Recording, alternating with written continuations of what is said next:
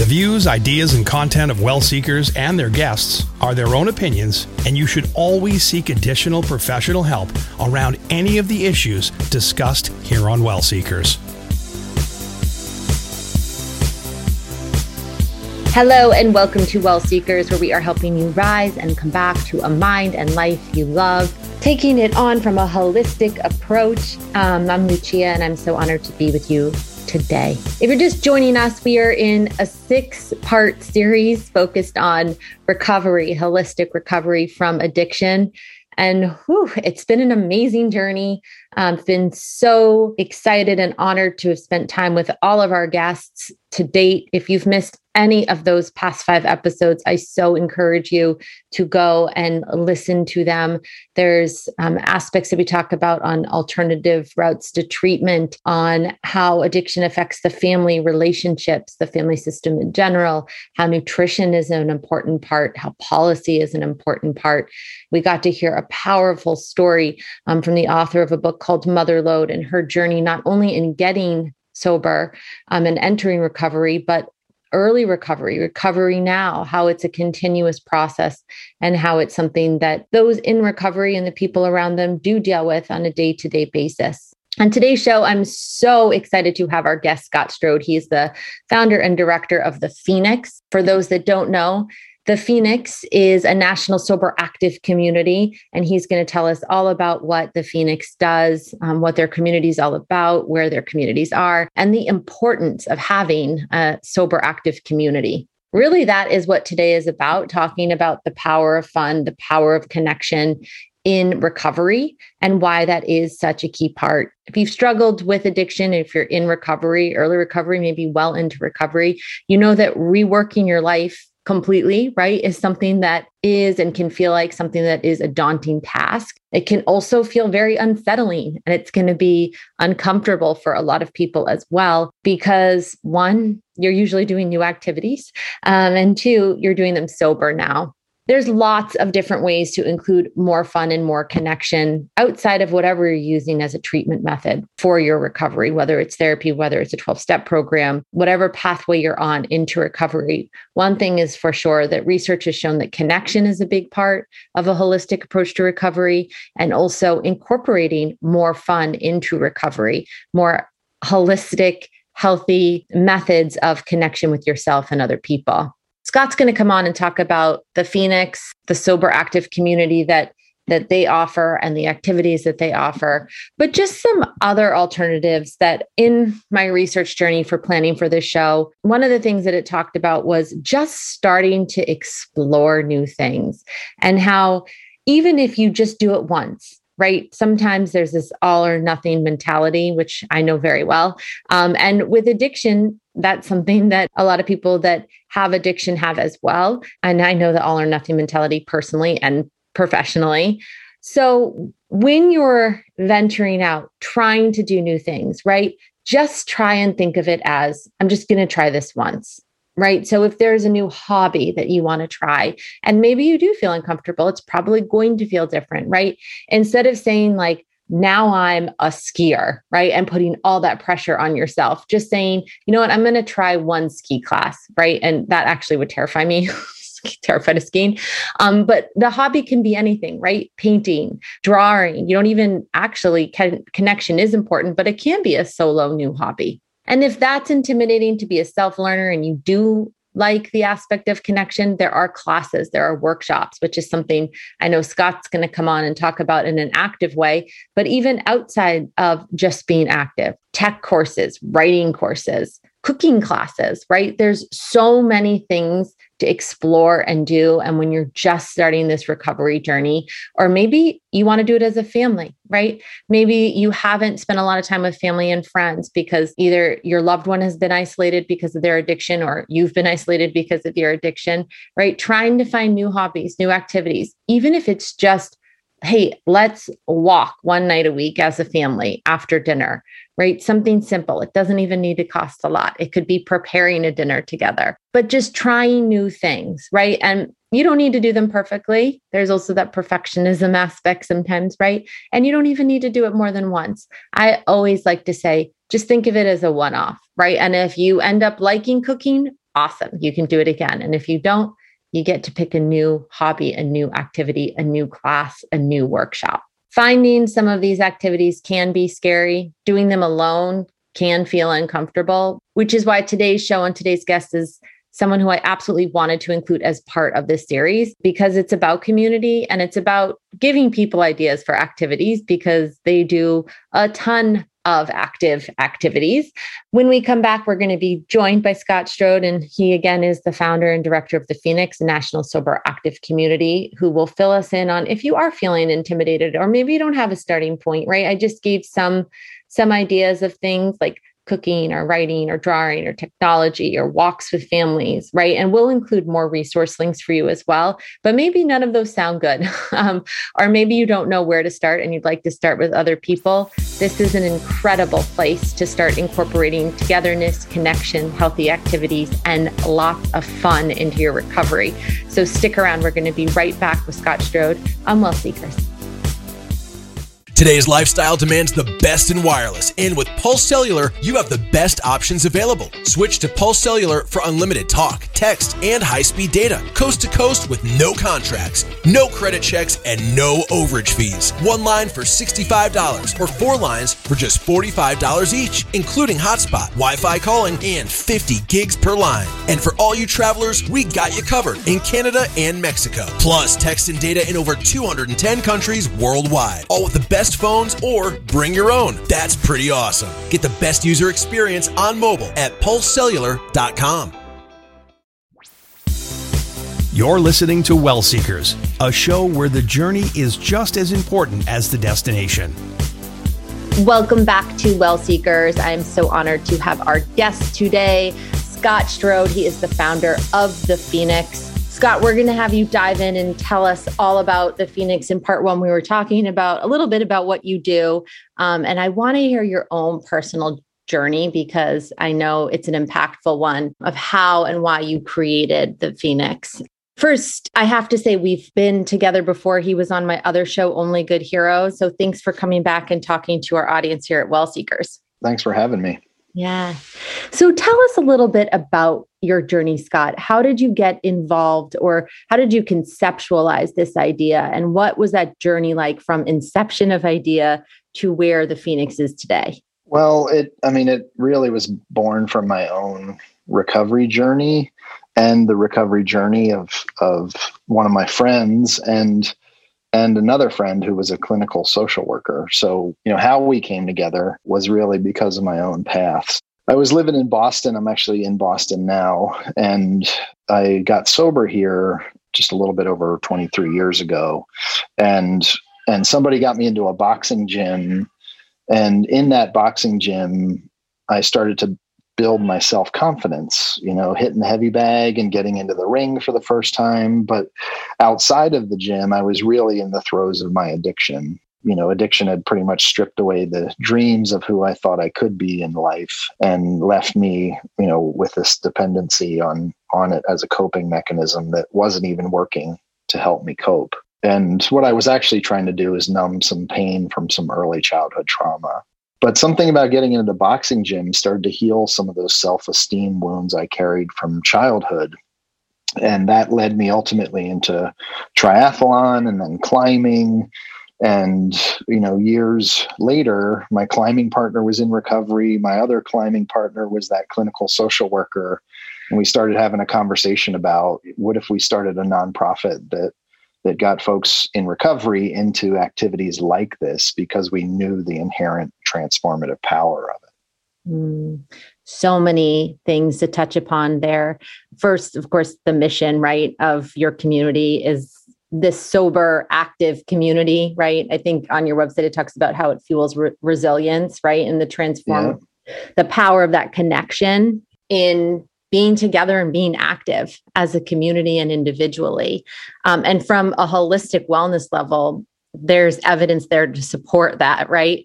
But just from a, a participation level, I can say, having been part of an active, sober, active community, I've, I've volunteered for um, some races to support addiction um, prevention programs and recovery programs. And that community and the connection, there was nothing like it, right? Because a lot of people have been to hell and back, right? So right. you're all together on this journey. There's nothing like that bond and community in my in my experience. People have asked though, do you have to be sober a sober addict to be part of the Phoenix in this community? Or can you help define what sober community means when it comes to the Phoenix? Yeah, I mean, I would say the majority of our folks are in recovery from substance use disorder. Mm-hmm. Um, but that's why we only require 48 hours clean and sober to come to a Phoenix event um, is because we we know that we're going to have supporters come with their loved one. We're going to have people who who are allies who've been touched by this and and want to be part of the community. And uh, we're also going to have folks that are sort of sober curious that are just mm-hmm. choosing to live their life a little differently. And we're going to have people that are that are working pretty hard to piece together those 48 hours but they're really seeking recovery. But it it makes for a pretty special community when you have all those different constituencies present. What are some of the activities that you do? I know you mentioned a few, but is there a wide range or are there ones that you more specifically do regularly or can you explain that in a little more detail, Scott? Sure. Yeah. So we we do all sorts of events and activities. We have um, social events. We have art night. We had a um, gingerbread house making party. You know, COVID. Uh, cold COVID conscious gingerbread house making party. Um, we have a bunch of virtual programs, um, yoga, meditation, you know, HIIT, uh, circuit training and CrossFit and, you know, weightlifting workouts. We have in person events. It's everything from climbing to cycling to hiking to meditation, yoga. We try to have something on the menu for everyone. Mm-hmm. And our program spreads through volunteer activation. So if you're a cyclist or a runner or a climber and you want to help Phoenix uh, bring a program to your community, you can raise your hand. And as long as we're vision and value aligned, we will activate you as a volunteer. I think one of the main differences, and you mentioned in the beginning, was this is nonprofit, right? Yes. Yeah, yeah. it is. So it's, it's really mission driven. It is, and that's how we're able to keep the program free. Um, is through the fundraising we do to support the free programs. There's so many hurdles to step into recovery. We don't want uh, some you know membership fee to be part of that. So the program's totally free if you're able to give back as a donor, we ask that, or as a volunteer, we also ask that as a way you can give back to the Phoenix. The Phoenix is nationwide. Can you tell us how many sites you have? And I know you mentioned you were in Boston. That's my hometown. Love Boston. oh, nice. um, and I know I live in Connecticut now, and we have one starting. So, could you explain to people that are curious how many sites you have, where they can find out more about the sites, and also if they want to start one, right? If your town or community doesn't have one and you want to start one, um, how could they get involved there too? Yeah, for sure. So essentially, we're in about uh, 46 plus communities across the country, you know, 23 states, I think now, or 24 states. Um, and, you know, we used to scale with staff led uh, programs, and we realized that there was just this barrier to scaling that way. And so we opened up opportunities for individuals to volunteer to start a Phoenix site in their community. And what we had is, you know, some like a trail runner who wanted to lead a Phoenix event. We had a CrossFit gym owner who wanted to host something as a volunteer in their space on a weekend. We had yoga studios raise their hand to bring Phoenix programming to their space. And so we really launched out over the last few years on all volunteer activation. So once we have a paid staff member in a state then that individual can oversee the volunteer activation throughout the state. And we did just get funding to hire in Connecticut. So we're looking for other communities there to raise their hand to volunteer to start Phoenix programming. Amazing. Well, I look forward to to getting involved in some capacity. So excited that that's opening in Connecticut. Scott, can you just tell us about some of the stories you've heard of the impact of how much this means to people that are newly sober or sober for decades that are involved in the Phoenix? For sure. You know, I'll, I'll start with something that's just really relevant for the time we're in, which is, um, you know, historically we didn't have virtual programming, and now we have several virtual activities each day uh, that you can find at thephoenix.org. And we launched that within 48 hours of the national sort of uh, shutdown around COVID. So we we realized we had to continue to keep people connected, launch this virtual programming. What we realized is now Phoenix can go anywhere. We've had folks come from overseas, and we've had folks come from their basement somewhere, um, you know, in Arkansas where we're, we do not have any Phoenix programs, and so that's been great. And one of the stories from that is uh, one of our uh, volunteers who at the time was just a, a, new member to Phoenix and is a wildland firefighter in Colorado and wasn't going to her day job anymore because of the COVID shutdown. And she just knew that having to show up for work was something that regulated her drinking and that wasn't going to be there for her anymore. And she had the potential of just drinking every day now that she was isolated at home. So she started coming to Phoenix and she can essentially mark her recovery journey with the beginning of our virtual programming and is still in recovery now. Right. Isolation is such a part, it goes hand in hand with addiction. And so many statistics of the rise of addiction um, and people relapsing during lockdown and COVID 19. So now more than ever, it seems like the mission of the Phoenix online and offline is needed, right, to re engage people in community. Um, and in a safe place. One of my last questions for you, Scott, is talking about if you have stories of impact, not only in what it means to them, but mo- most specifically around having a safe space outside of, let's say, their recovery path, whatever that recovery path is for them, whether it's a 12 step group or maybe they're out of rehab, right? But this is re engaging in quote unquote real world, right? Um, but having a safe space within that that's tied to fun that's tied to community yeah absolutely and i think i think that's why you know the only requirements at phoenix are the 48 hours sober and to adhere to our code of conduct mm-hmm. which is designed to create a what I think is a trauma healing environment. You know, many folks had a similar story to me where they had some adverse childhood experience, then they experienced additional trauma in their addiction story, and they're stepping into recovery. And really, what what we're looking for is a place where we're accepted and loved for all the parts of us, even the the stuff we went through in our addiction.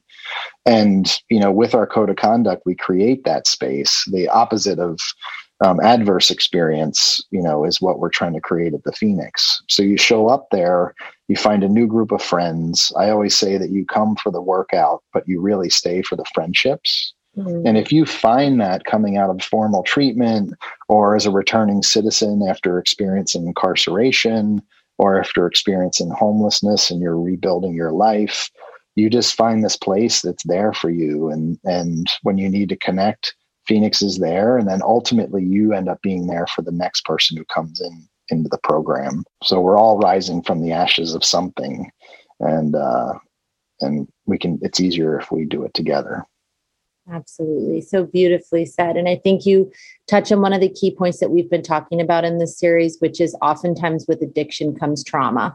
They go hand in hand frequently.